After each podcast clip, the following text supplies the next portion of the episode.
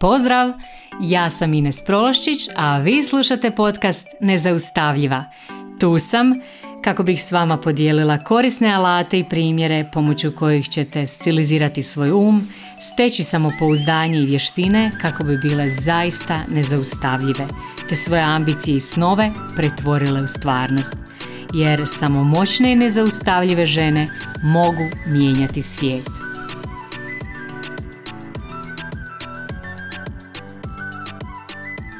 Pozdrav svima!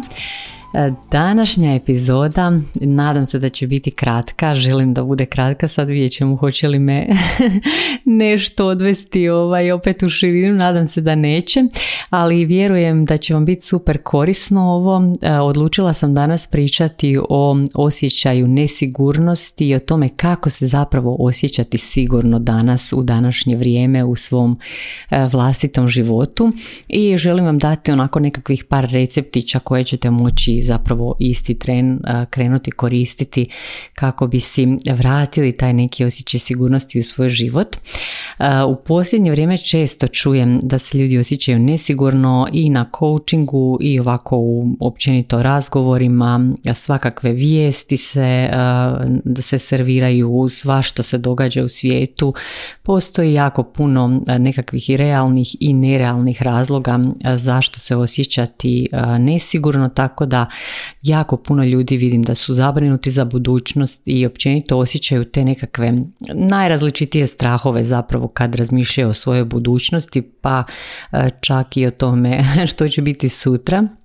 I prije nego krenem pričati o samoj temi, e, samo ću napomenuti da ću pričati o tome kako se osjećati sigurno i to emotivno sigurno. Znači neću pričati o nekakvim nesigurnostima koje su uzrokovane traumama ili strahovima koji su uzrokovani traumama, nekakvim realnim ugrozama kao što su recimo izloženost nasilju, nasilju, zlostavljanju, onda izloženost različitim ugrozama u kojima nam je zaista ugrožena tijela tjelesna sigurnost, tjelesni integritet gdje postoji ta neka mogućnost lakših, težih ozljeda i slično. Ovo će biti epizoda koja se radi o tome kako se osjećati emotivno sigurnije i to u smislu imanja povjerenja u vlastiti život, u vlastite sposobnosti, u svoju vlastitu budućnost, imati povjerenja u sebe u toj budućnosti koja dolazi.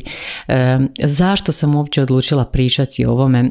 Zato što je to toliko česta tema i već sam spomenula ne samo na coachingu nego i u prostorima u koje, u koje zalazim, u koje uđem, često se ova tema provlači. Ljudi se često osjećaju tako emotivno nesigurno, imaju nekakav strah od budućnosti, iako recimo ako pogledate njihov život sa strane, ako pogledate okolnosti u kojima trenutno ti ljudi koji se tako osjećaju žive, kao i ako uzmete u obzir neku, ajmo reći, realnu perspektivu njihove budućnosti, onako kako to sad izgleda, onda e, često nama kao promatračima ti strahovi mogu izgledati potpuno nerealno, mogu izgledati tako da e, nam se čini da nema nikakvog realnog razloga za osjećati se nesigurno. I sad vjerujem da i među vama koji ovo slušate ima vas koji se tako osjećate, da ako pogledate malo realno svoje okolnosti, možda nemate neke realne razloge za taj osjećaj nesigurnosti, ali opet kad razmišljate o budućnosti imate taj nekakav osjećaj nesigurnosti onako duboko u, u svom tijelu. Jel? I sad razlozi koje meni ljudi navode e, zbog čega se osjećaju nesigurno e, zna, zna biti taj već spomenuti strah od budućnosti, pa onda vjeruju da bi e, im se moglo dogoditi nešto strašno u budućnosti, da bi na neki način ta budućnost mogla biti onako zastrašujuća za njih pa imaju različite nesigurnosti vezane recimo za novac, iako se često, pogotovo ljudi koji meni dolaze na coaching, to su najčešće ljudi koji su, mogli bismo reći, bogati ljudi koji imaju i razne izvore prihoda i nekretnine i sve i svašta, ali opet znači osjećaju tu nekakvu nesigurnost Znači tu sad e, se već, ovaj, već dolazimo do zaključka da e, i ta materijalna sigurnost i taj osjećaj materijalne sigurnosti zapravo ne ovisi o tome koliko zapravo mi imamo ovaj novca e, na raspolaganju koliko imamo izvora prihoda nekretnina i slično nego je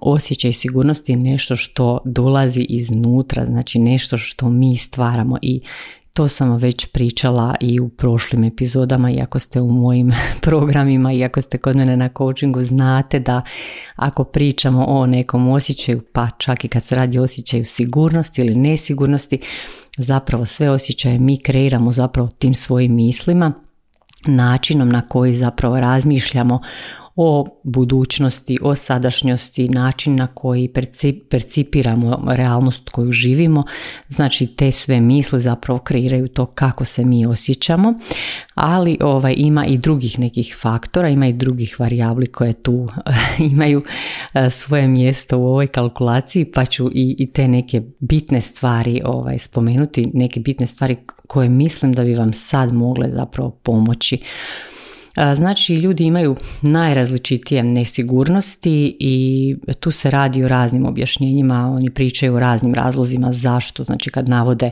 razloge zašto se tako osjećaju kao izvor tog svog osjećaja nesigurnosti, najrazličitiji su razlozi. Ovaj, i vi imate vjerojatno svoje razloge koji, ako sad ovo slušate i zanima vas, i onda se tu, znači taj, ta nesigurnost se manifestira kao baš onako osjećaj nesigurnosti, straha, to može biti tjeskoba, mogu biti onda poremećaj sa spavanjem, može biti čak i dovesti do toga da ljudi zaista teško funkcioniraju u svakodnevnom životu.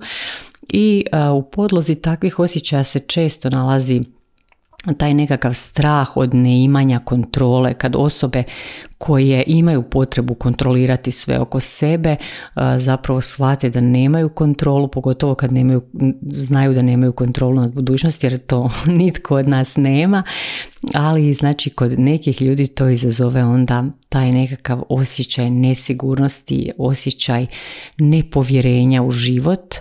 A, I sad u, u ovoj epizodi ja neću ulaziti u korijene tog problema zašto se to događa, na koji način je to čak e, često povezano i sa odnosom koji imamo recimo sa svojim roditeljima, članovima obitelji i tako dalje, jer za svaku osobu zapravo to je individualno i o tome je najbolje popričati ovako jedan na jedan na coachingu ili ako ste u nekom grupnom programu, ako ste kod mene isto možete to ovaj to spomenuti na grupnim programima, a ako se radi naravno o nekakvim e, većim traumama, onda ove ovaj, definitivno savjetujem da porazgovarate sa terapeutom koji je za to obučen.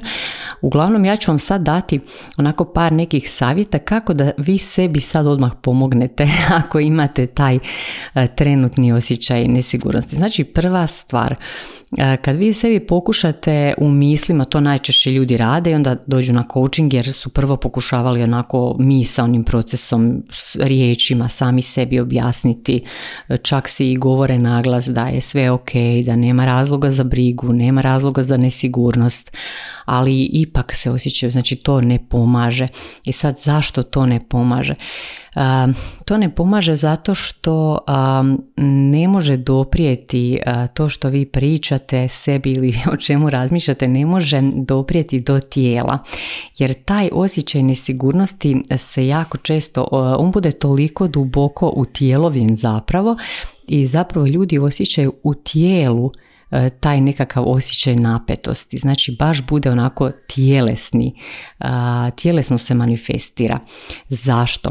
Zato što naš živčani sustav u biti ne razumije naš kognitivno-verbalni aparat. Mi kad pričamo, e, kad koristimo riječi, naš živčani sustav ne shvaća ovaj, e, nego vidi kako se mi ponašamo, vidi koju posturu tijela imamo. Znači to su to je način na koji komunicira naš živčani sustav i na koji naš živčani sustav zapravo prima informacije. Znači živčani sustav se koristi osjetilima, koristi se tim tjelesnim osjećajem Znači, e, živčanom sustavu treba kretanje kako bi se utjelovilo nešto, znači kako bi utjelovili sigurnost, znači osjećaj sigurnosti dolazi, ovaj, je povezan s tim da se mi slobodno krećemo, da se krećemo kao sigurna osoba. Znači ta sigurnost se mora onako utjeloviti, mora se dobro osjetiti u vlastitom tijelu. E sad ovo je zaista kompleksna tema i nastojim ovo nekako maksimalno pojednostaviti, e, onako poglupiti zapravo da postane ovaj što jasnije svima e, i da zapravo bude onako nemoguće ne primijeniti. Mm, znači ispričavam se ljudima koji su možda stručnjaci i slušaju, ali znači znači namjerno ovako na jednostavan način pričam jer stvarno želim da, da svi, svi ovo shvate i da zapravo odmah uzmu nešto što će im dovesti do toga da se osjećaju bolje, sigurnije i tako dalje. Znači ono što iz moje prakse se pokazalo najviš, najbrže dovede do rezultata, a, a znači rezultat koji želimo postići je da se osjećamo sigurno, jel? da to je taj osjećaj sigurnosti, to je znači pokretanje tijela, znači tjelesno kretanje. Jer nekad taj osjećaj nesigurnosti može biti stvarno povezan i sa tjelesnom posturom, znači sa držanjem tijela. Zato ako imate taj osjećaj nesigurnosti, pogledajte malo kako izgledate, kako se držite, kako vam tijelo izgleda i kako provodite veću, e, veći dio dana. Znači često se ovo javlja baš kod ljudi koji puno sjede i danas većina ljudi sjedi. Znači sjede pogrbljeni za stolovima, onako pognute, sagnute glave, onda ramena budu uvučena i sad e, kad malo kad opišemo ovo znači pognuta glava, savijena, uvučena ramena, pogrbljenost. Razmislite sad malo kad vam ja to opisujem, kakva je to postura. Kakva je to postura? Znači, koje signale ta postura šalje vašem živčanom sustavu. To je postura neke zarobljene osobe koja sjedi u nekom zarobljeništvu i iščekuje neku kaznu. znači osoba koja je nešto skrivila i čeka da ju netko kazni. Znači u toj nekoj pozi ono kao kad se jež onako ščučuri. Osobe koje se boje neke kazne recimo tako na taj način sjede. Znači ako pogledate one neke zatvorenike iz onih uh, uh, dokumentaraca i slično, znači oni na taj način sjede i čekaju nekakvu kaznu.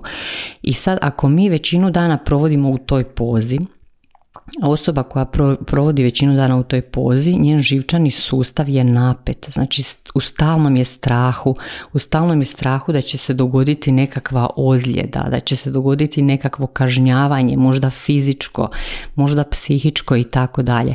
I sad ako smo mi u stalnom strahu, ako naš živčani sustav percipira da smo mi u opasnosti od ozljede, e, da, znači šta se događa? Onda dolazi do izlučivanja velikih razina, velikih količina hormona stresa koji se izlučuju kako bi se zapravo naš organizam ovaj, lakše s tim nosio, kako bi lakše podnio tu bol koja bi sad mogla uslijediti. Znači naše tijelo je u iščekivanju e, nekakve boli koja će se dogoditi e, znači za, s tim hormonima stresa zapravo ovaj, ublažavamo bol kad nastupe ti udarci koje mi očekujemo. Jel? I sad ako smo mi doslovno ovaj, po cijeli dan u tom položaju, u tom položaju osobe koja iščekuje tu neku kaznu i u strahu je od kazne, u strahu je od budućnosti, znači s vremenom nama taj strah od budućnosti postaje normalno stanje. Znači s vremenom se e, još uz to iskrate prsni mišići, disanje se poremeti na ovaj način, onda više sada i dišemo kao osoba koja iščekuje kaznu. Znači ni ne dišemo više kako treba. I u ovoj fazi se već osoba koja ovaj kad bi zaista bila to osoba koja iščekuje kaznu, znači to bi bila već osoba koja znači ga izgubila nadu da će ikada biti oslobođena. A mi sebe zapravo sami dovedemo u to e, s tim našim zapravo stilom života.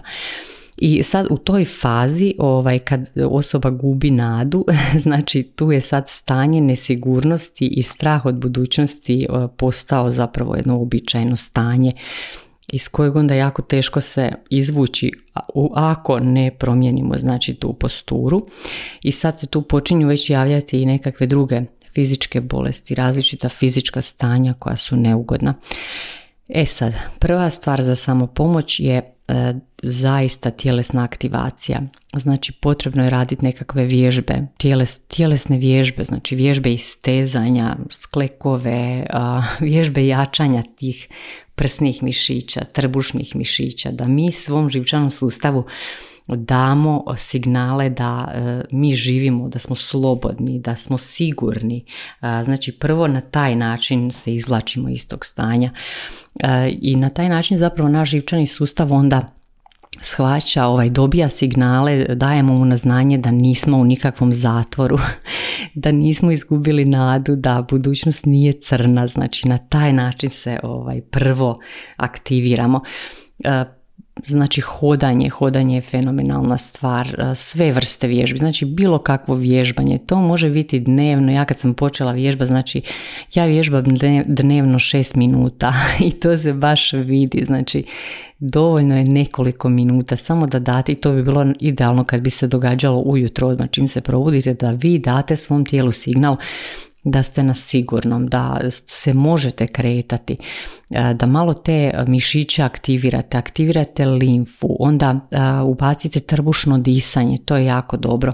Znači, e, već nakon nekoliko tih udisaja i izdisaja trbuhom vi dajete svom živčanom sustavu signale da ste na sigurnom, znači da normalno dišete, da niste nigdje zarobljeni, zatočeni i tako dalje. I sad uz, i tek znači kad se aktivira tijelo, tek sad onda dolazi taj rad na mindsetu. Sam rad na mindsetu i samo upravljanje mislima neće imati dugoročne koristi kao ova tjelesna aktivacija. Znači prvo tjelesna aktivacija pa onda rad na mindsetu, rad na E, učenju slušanja sebe, svojih potreba, svog unutarnjeg kompasa i tako dalje, ali sve znači uz taj tjelesni pokret. Znači tjelesni pokret je od presudne važnosti da se u tijelo integrira taj osjećaj sigurnosti jer znači jedino ako je utjelovljen onda je to e, zapravo naša istina onda je to prava stvar jel? upravljanje mislima je fenomenalno ali bez te tjelesne aktivacije stvarno neće imati ovoliko značajan učinak kao kad se u sve to uključi tijelo i ta tjelesna aktivacija. Evo, ovaj, ja se nadam da će ovo mnogima od vas, da, će, da će doći do onog aha trenutka kad shvatite ovaj, u kojoj ste vi fazi, gdje se nalazite ili neke vama e, važne i bliske osobe za koje znate da imaju ovakav problem. Uglavnom, pokrenite se, vježbajte, radite neke vježbe, radite obavezno te vježbe trbušnog disanja i javite mi ovaj, na koji način e, dolazi do promjena, kakve ste promjene uočili. Obožavam slušati e, vaš vaše ono priče prije i poslije. jako volim kad mi se na taj način javite, tako da evo čekam, ovaj, čekam vaše rezultate, znam da će ovo biti super, ovo uvijek pali i kod svakog e, funkcionira, tako da ono, znam da će i vama koristiti i naravno ovaj, uživajte u vježbanju, a mi se naravno čujemo sljedeći četvrtak. Pozdrav!